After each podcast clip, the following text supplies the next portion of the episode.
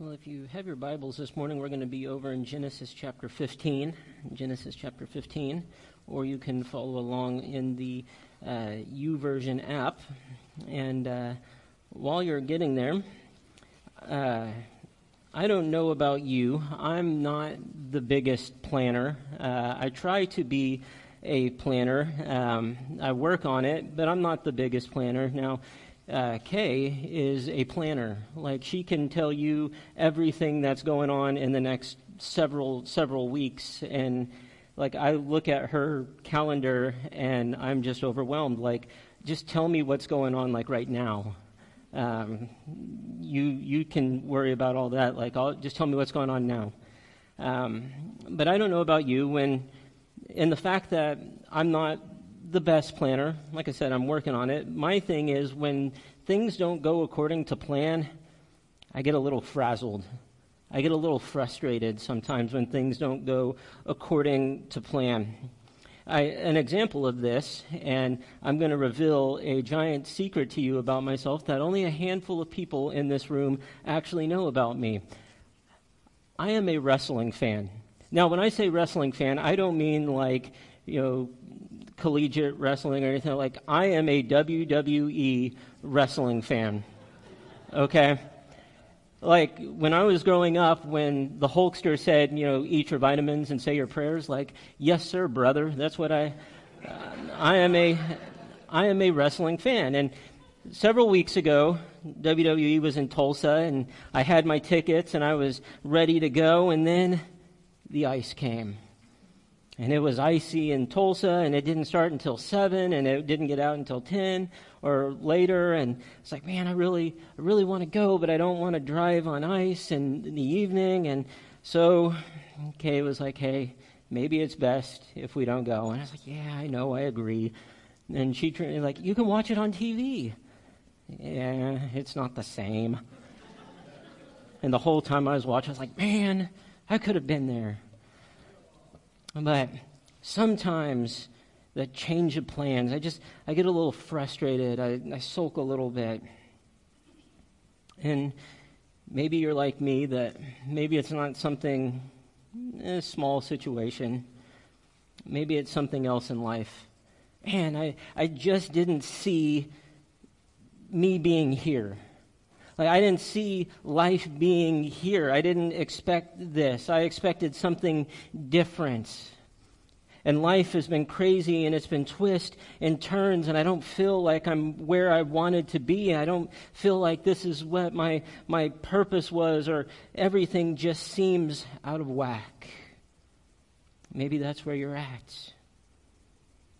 You know, sometimes things don't go according to plans to our plans, the plans we make for ourselves, the things that, you know, this is what I envisioned, and here I am.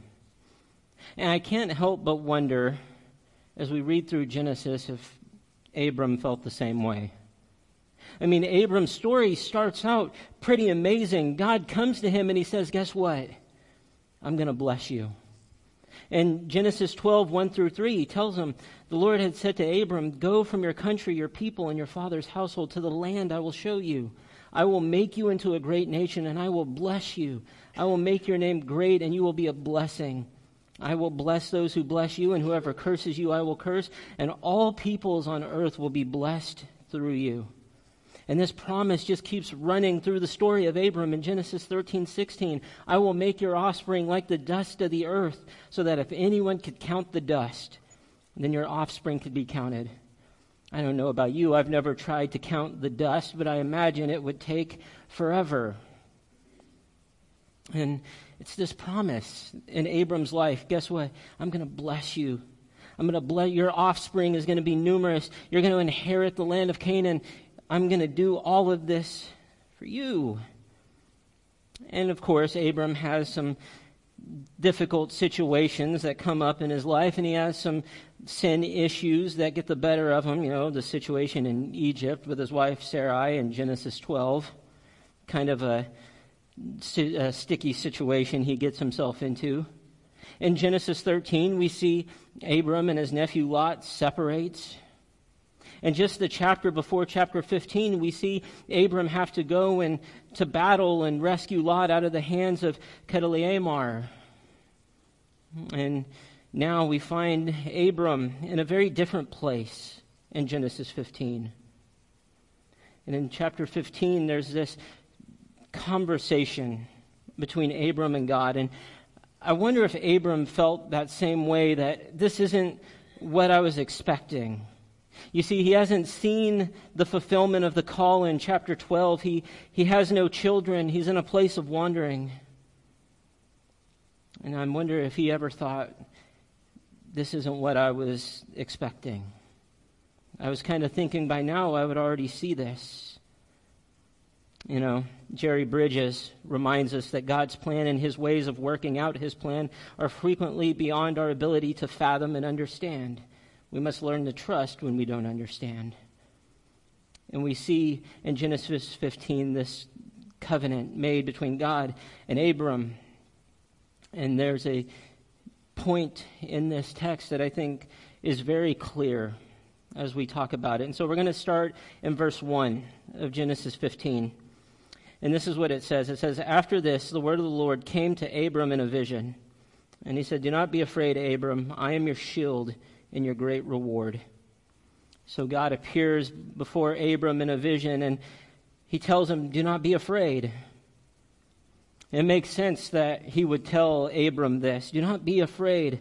Abram's just been in battle. He's been in war. He has seen things. He's experienced a, a stressful situation. And it's possible that he has this fear what's going to happen? They're, they're going to retaliate and I'm going to be in trouble. Or maybe it's the fear of the things that he has seen. And the text kind of shows us that there's a little bit of a fear of his future. And Abram is afraid and confused and perplexed, and God tells him, Hey, do not be afraid. It's possible Abram's got fear and trepidation in his mind about everything that's been happening and about his future. But do not be afraid, Abram. This is the first time we see this phrase, do not be afraid or, or fear not in Scripture. And this is a phrase that we'll see play or said several other times. He'll say it to Isaac. He'll say it to Jacob. He'll say it to many other people. He says it to Isaiah. In Isaiah 41:10 it says, "So do not fear, for I am with you. Do not be dismayed, for I am your God. I will strengthen you and help you. I will uphold you with my righteous right hand." Just a few verses later in Isaiah 41, 13 through 14, it says, For I am the Lord your God who takes hold of your right hand and says to you, Do not fear, I will help you. Do not be afraid, you worm Jacob, little Israel. Do not fear, for I myself will help you, declares the Lord, your Redeemer, the Holy One of Israel. And that promise still rings true for us today. Do not fear. We should not fear because God is on our side. Creator God, the Father, our Father God, creator of heavens and earth, is on our side. And so we should not fear. And he tells Abram, Do not fear. And he tells him, The reason you should not fear is because I am your shield. I am your shield. I am your protector from harm, from danger. I am with you. I am your shield.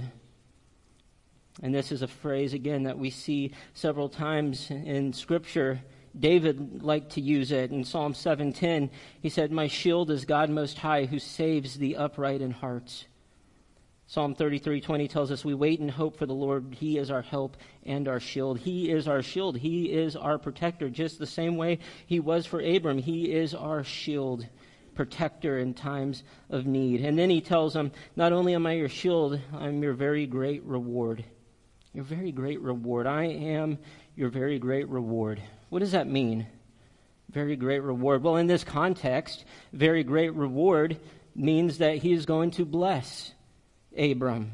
This promise is going to be fulfilled. I am going to bless you. You are going to have numerous offspring. You are going to inherit this land. I am going to bless you. That is his great reward. But you could take that even further. God himself is his great reward.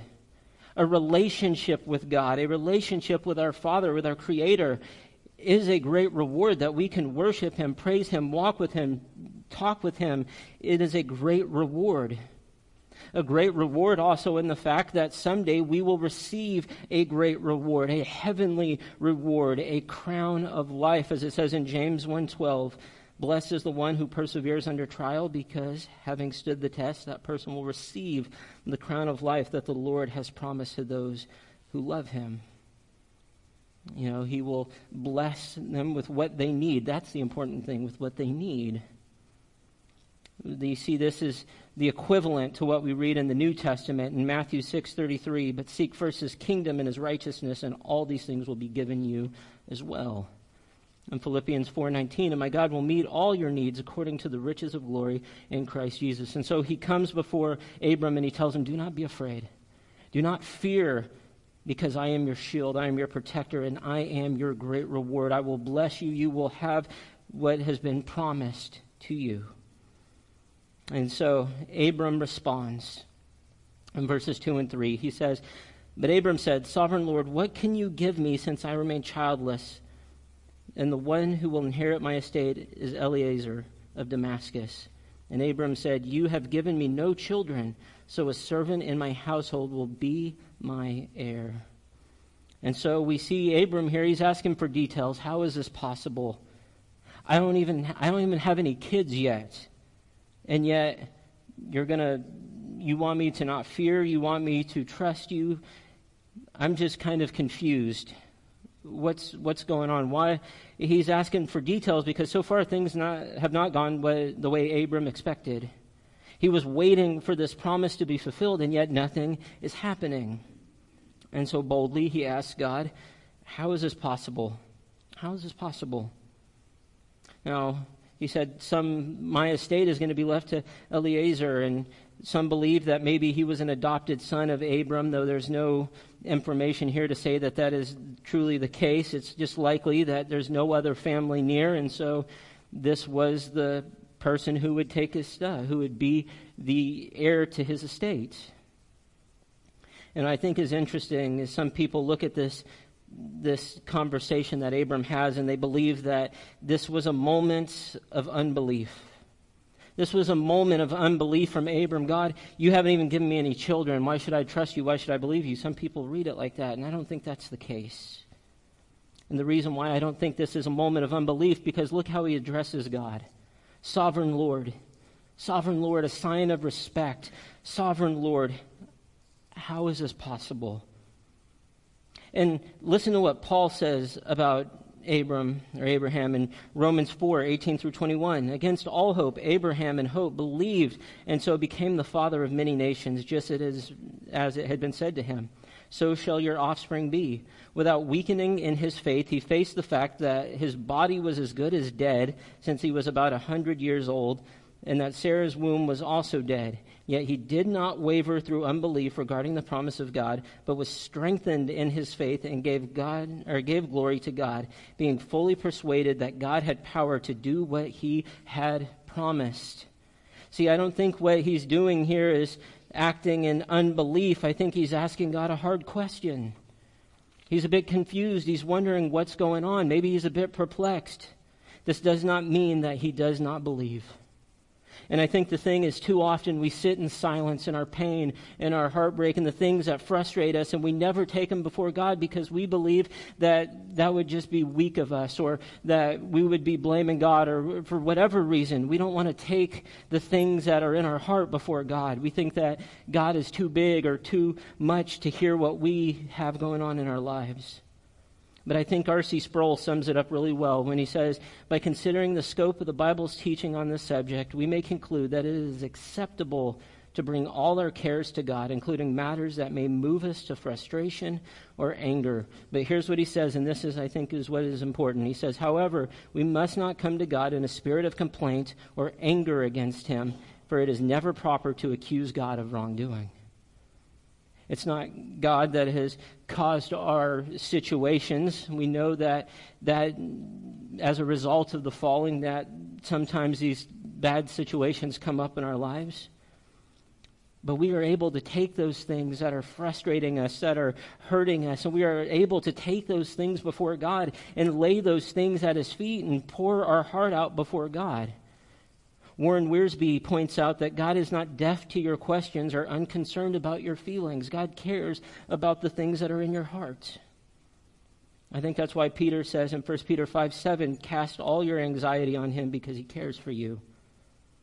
You see, we can, in faith, bring the things that are on our heart and our mind before God with the realization that we cannot accuse God of those situations. And so he goes before God, God, I just, I don't understand. Explain this to me. How is this possible? And then in 4 and 5, God responds back to Abram. He says, And the word of the Lord came to him This man will not be your heir, but a son who is your own flesh and blood will be your heir. He took him outside and said, Look up at the sky and count the stars, if indeed you can count them. Then he said to him, So shall your offspring be. Here's the other reason why I don't believe that Abram asked God the wrong question or that he was acting in unbelief because God's response to him Hey, I promise you this is not this man is not going to be your heir. He doesn't even mention his name. He just says this man will not be your heir, but a son who is your own flesh and blood will be your heir. You know, the phrase here for flesh and blood in the Hebrew literally means one who will come from your own body and be your heir. You will have somebody who comes from your own body who will be your heir. And I imagine this was, he takes him outside and shows him the stars and tells him, if you can count all the stars in the sky, they will be as numerous as your offspring. And I wonder if he was thinking while he was listening to this Abram is aging, his wife Sarah is aging, and the likelihood of them having a child is impossible. It's improbable in their mind to think that this could actually happen. Luckily, God does amazing work with the impossibilities in life. And he tells him, Go outside, count the stars. And if you can, realize they're as numerous as your offspring will be. And we see this promise continue in Genesis, Genesis 22, 17 through 18. I will surely bless you and make your descendants as numerous as the stars in the sky and as the sand on the seashore. Your descendants will take possession of the cities of their enemies, and through your offspring all nations on earth will be blessed, because you have obeyed me. Genesis 26, 4, I will make your descendants as numerous as the stars in the sky, and will give them all these lands, and through your offspring all nations on earth will be blessed. God is not going to waver. He is not going to waver on his promise. And listen to Abram's response in verse 6. It says, Abram believed the Lord, and he credited it to him as righteousness. Abram believed the Lord. He believed what the Lord had said. The verbal form here comes across as to say it was a continual thing. He kept believing that God was going to fulfill this promise, and he was counted as righteousness to him. And he believed. He believed in what God said. The Hebrew word here translated believe literally means to lean your whole weight upon to lean your whole weight upon. And so what is saying here is he would lean everything with everything that was in him. He leaned on God. He leaned wholly on him, and it was credited to him as righteousness. And we see from him righteousness comes through faith. Righteousness comes through faith. When you read in the New Testament what happens here, Abram's belief here becomes a pillar. It is a, an essential thought that we see in the New Testament. In Romans 4 3, when talking about faith, it says, What does Scripture say? Abram believed, or Abraham believed God, and it was credited to him as righteousness. Paul repeats it in Galatians 3 6. So also Abraham believed God, and it was credited to him as righteousness. In James chapter 2, verse 23, and the scripture was fulfilled that says, Abraham believed God, and it was credited to him as righteousness. And he was called God's friend. How amazing is that? And he was called God's friend. And he had faith. He had faith, and it was credited to him as righteous because he believed in what God told him would happen. He believed that God would fulfill his promise. But here's the thing about Abram his faith was not just words, but it was also backed up by his works. Read Genesis chapter 22 if you need proof of that. The fact that he's willing to sacrifice his son Isaac to prove his faith. Hebrews 11, 8 and 9 in the Hall of Fame of Faith, it says, By faith, Abraham, when called to go to a place he would later receive as his inheritance, obeyed and went, even though he did not know where he was going. By faith, he made his home in the promised land like a stranger in a foreign country. He lived in tents, as did Isaac and Jacob, who were heirs with him of the same promise. He believed and he backed it up with his faith. He backed up his faith with works. And here's the thing I think that is important. It's an important reminder for us. Sad truth is, is so often when things don't seem to be going the way we think they should be going, we start to pull away from God we start to pull away from God and we start to get frustrated and we start to get angry. God, you're not moving in the time frame that I would prefer you to move. You're not working as quick as I would like you to, or, or you're not doing what I want you to do. This is what I think should be happening, and you're not doing that. And when things start to get difficult, we start to pull away and we start to put the blame on Him and we start to say, God, what is going on? But here's the thing no matter what our situation, we need to believe. We are called to believe. No matter the situation we are in, we are called to trust, we are called to obey, we are called to listen because He knows what's best. And He has a promise and He has a plan. And we'll talk more about that here in just a minute.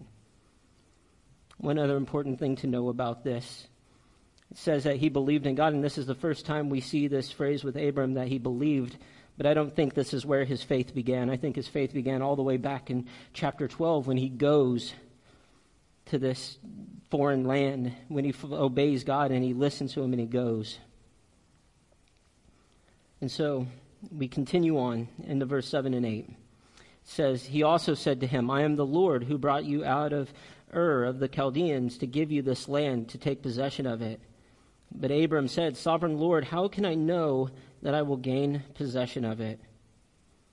God here is reaffirming to him, to Abram, the land of Canaan would be his and his descendants. Genesis 12:7 tells us the Lord appeared to Abram and said, "To your offspring I will give you this or I will give this land." So he built an altar there to the Lord who had appeared to him. In Genesis 13:15, "All the land you see I will give to you and your offspring forever." Genesis 13, 17, go walk through the length and breadth of the land, for I am giving it to you. This is going to be yours, your descendants, your offspring. This will belong to you. And so again, we see Abram ask a question of God How can I know I will possess it? This is a good question that he is asking. It's not a question of unbelief, it's an actually a good question. First, think of Abraham. Again, he starts with respect. Sovereign Lord. And then he asks, How is this going to happen? He is in the middle of 10 pagan nations. He's in the middle of 10 pagan nations. He's just been in battle, and he's probably wondering, What in the world am I going to do to take the land from all of these pagan nations that are living here? Good question. If we were in his shoes, we'd be asking the same question How in the world am I possibly going to take this land when I'm sitting in the middle of 10 pagan nations? And I like how one commentator worded it. He said, Abram is admitting that he cannot see a path from where he is now to the promise God had made for him. He's wondering, how in the world am I going to get there? And I think we can relate, right? Sometimes God lays something on our heart. Sometimes He lays a task or an opportunity, and we wonder, how in the world is this even possible? How in the world is this even possible that I am going to be able to do this thing that you have laid on my heart? It doesn't seem probable to me. I understand this. I am shy by nature. I am an introvert by nature. And I ask, man, how in the world is it possible, God, that I could even stand before people and preach your word? I am too shy, too quiet to do this. We think sometimes, how is it possible? And so we say, that's great, God, but how? And I think we can relate to Abram. He's wondering, how in the world am I going to get to that point? And so God's going to respond. In verse 9, he says, So the Lord said to him, Bring me a heifer, a goat, and a ram, each three years old, along with a dove and a young pigeon. And Abram brought all these to him cut them in two, and arranged the halves opposite each other. The birds, however, he did not cut in half. Then birds of prey came down on the carcasses, but Abram drove them away. And so, to a sign of this prophet or prophecy or the sign of this promise being fulfilled, he is going to make a covenant with Abram. And he tells him to bring these animals. And these animals he's told to bring is going to represent the people of Israel. And so he cuts these few animals in, in half, and uh, we see that he lays them opposite each other. And the birds, however, he did not. But then birds of prey. Things are going well, and they're, you know, these sacrifices, and things are going well. And then all of a sudden, here comes these birds of prey to feast on the carcass, and Abram has to shoo them away.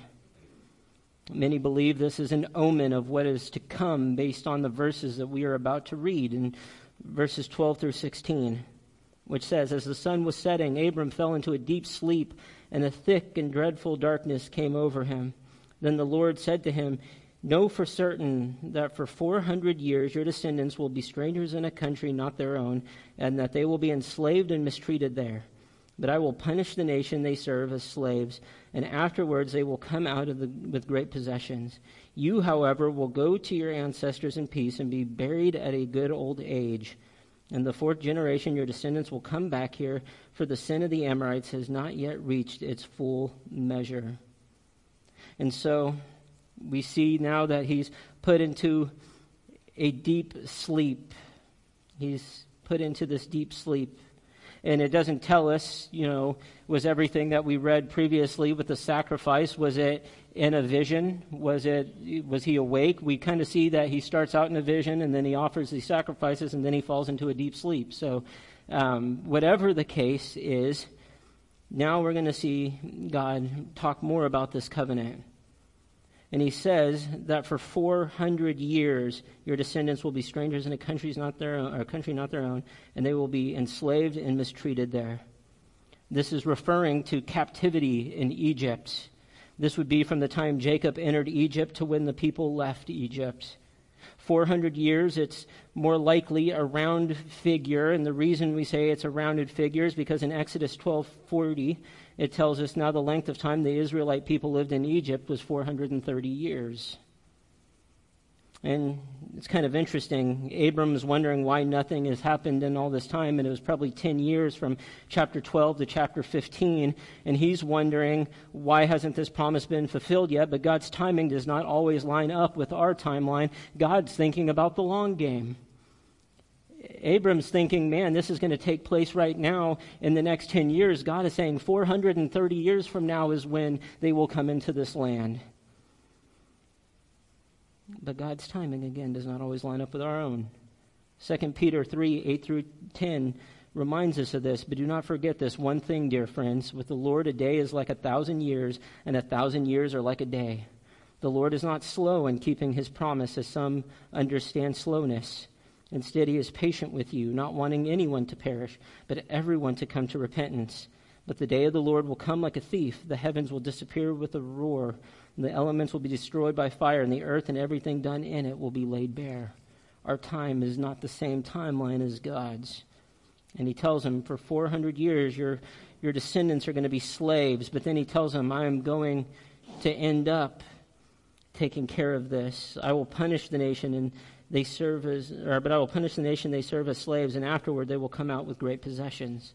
And this actually does happen. They come out with great possessions. Exodus 12, 35 through 36 tells us the Israelites did as Moses instructed and asked the Egyptians for articles of silver and gold and for clothing.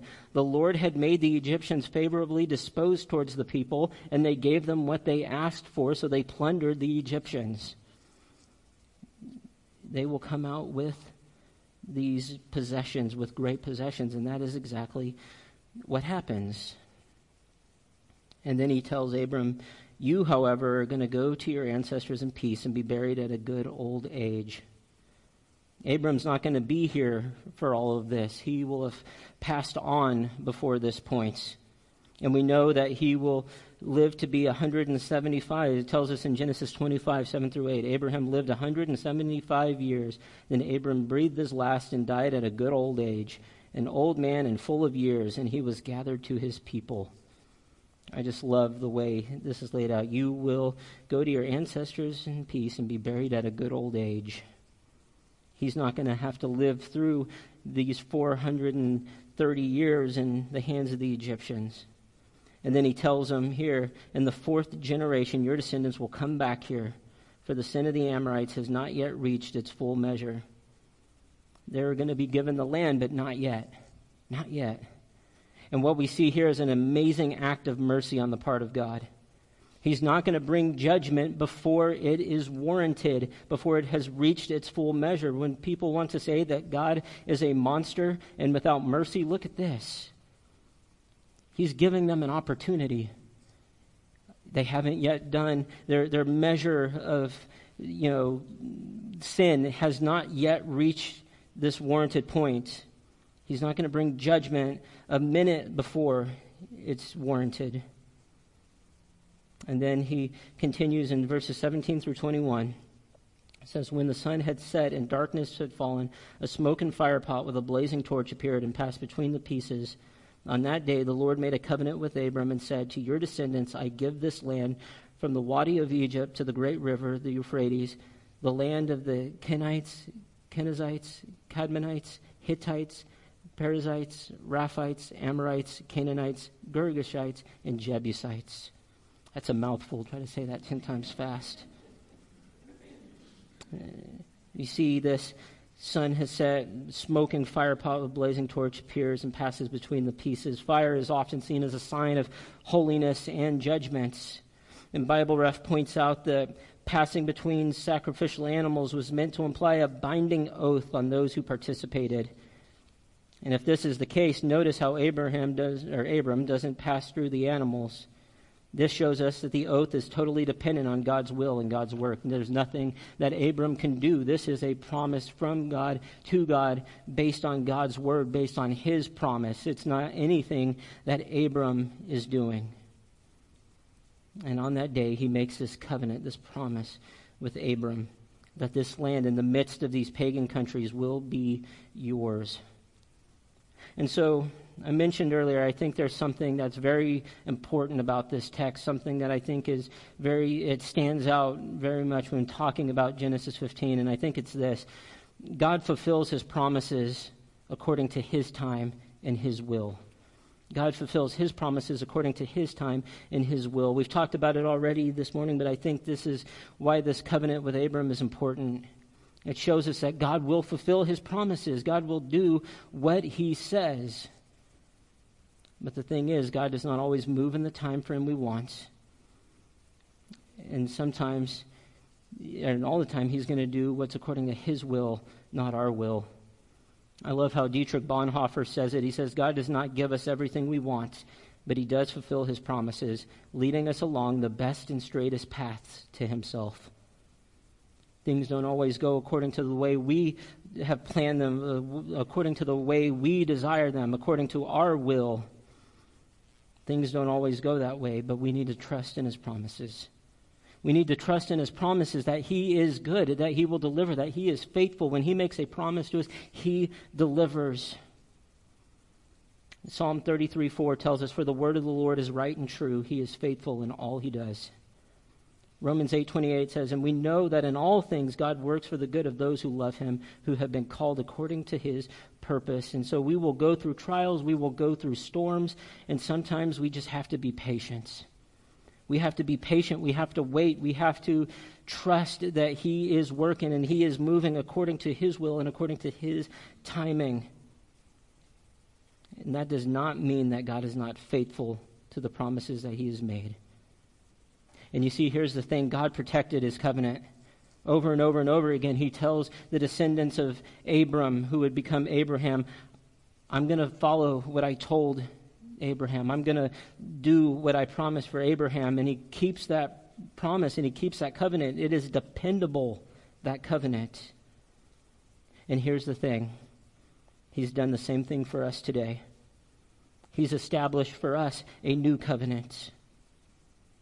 A new covenant established by Jesus. And here is the thing we can enter this covenant with him. Just as Abram enters this covenant with God, we too can enter this new covenant.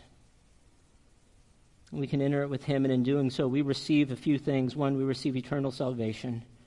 Hebrews 5 9 says, And once made perfect, he became the source of eternal salvation for all who obey. We also receive an eternal inheritance. Hebrews 9:15 For this reason Christ is the mediator of a new covenant that those who are called may receive the promised eternal inheritance now that he has died as a ransom to set them free from the sins committed under the first covenant. But not only do we receive these things, no, we also receive eternal glory. 1 Peter 5:10 and the God of all grace who called you to his eternal glory in Christ after you have suffered a little while with himself or will himself restore you and make you strong firm and steadfast. But here's the major thing we need to remember this covenant happens when we put our faith, our trust, our belief in Jesus Christ. He is the only way. And to put our faith in him and believe is the only way. I'm going to ask the worship team to come up, and as they do, maybe you're here this morning and you've never entered into that new covenant with God. Maybe you've never given your life to Him. If that's the case, what better time than now? What better decision can we make right now than to give our life to Him, to put our faith, our trust, our hope in Him, enter into that relationship with Him? And we need to follow the example of Abram, who heard what God promised and he believed. And guess what? Abram made mistakes. He made mistakes the very next chapter. It doesn't take very long. He makes this covenant with God. In the very next chapter, he tries to go and act on his own and fulfill this thing on his own. And it just causes more problems. He was sinful, but he believed and he believed in God and he believed in what God said and it was credited to him as righteousness. And we can make that same decision to believe in him this morning, to give our lives to him, to follow him. And so if that's you on your connect card, you can write it down. I'd love to talk with you, love to pray with you. Or maybe you're here this morning and you're just going through a season. And maybe you were waiting and waiting and waiting, and you've you felt God lay this thing on your heart, and yet it just feels like God is not working, He is not moving, He is not being faithful to His promise. Know this, He is. God is moving. God is faithful no matter our situation in life, no matter what is happening in our lives. It's not always going to go according to our will, our plan, our time. But God is faithful.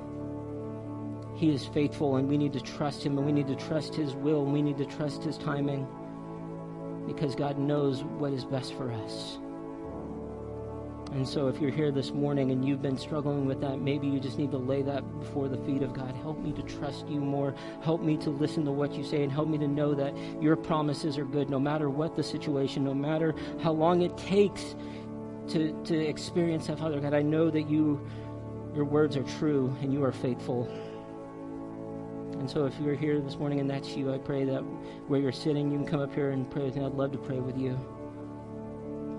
And God is faithful. And God will fulfill his promises, and God will fulfill the things that he has said he will fulfill. We just need to remember that sometimes it's going to take patience. It's going to take time because God does not always work on our time, and God does not always work according to our will. He always works according to his will. We need to trust Him and be obedient no matter the situation. And so, if you're here this morning and you have a decision maker, you need to spend time in prayer, please do so as we stand and we sing.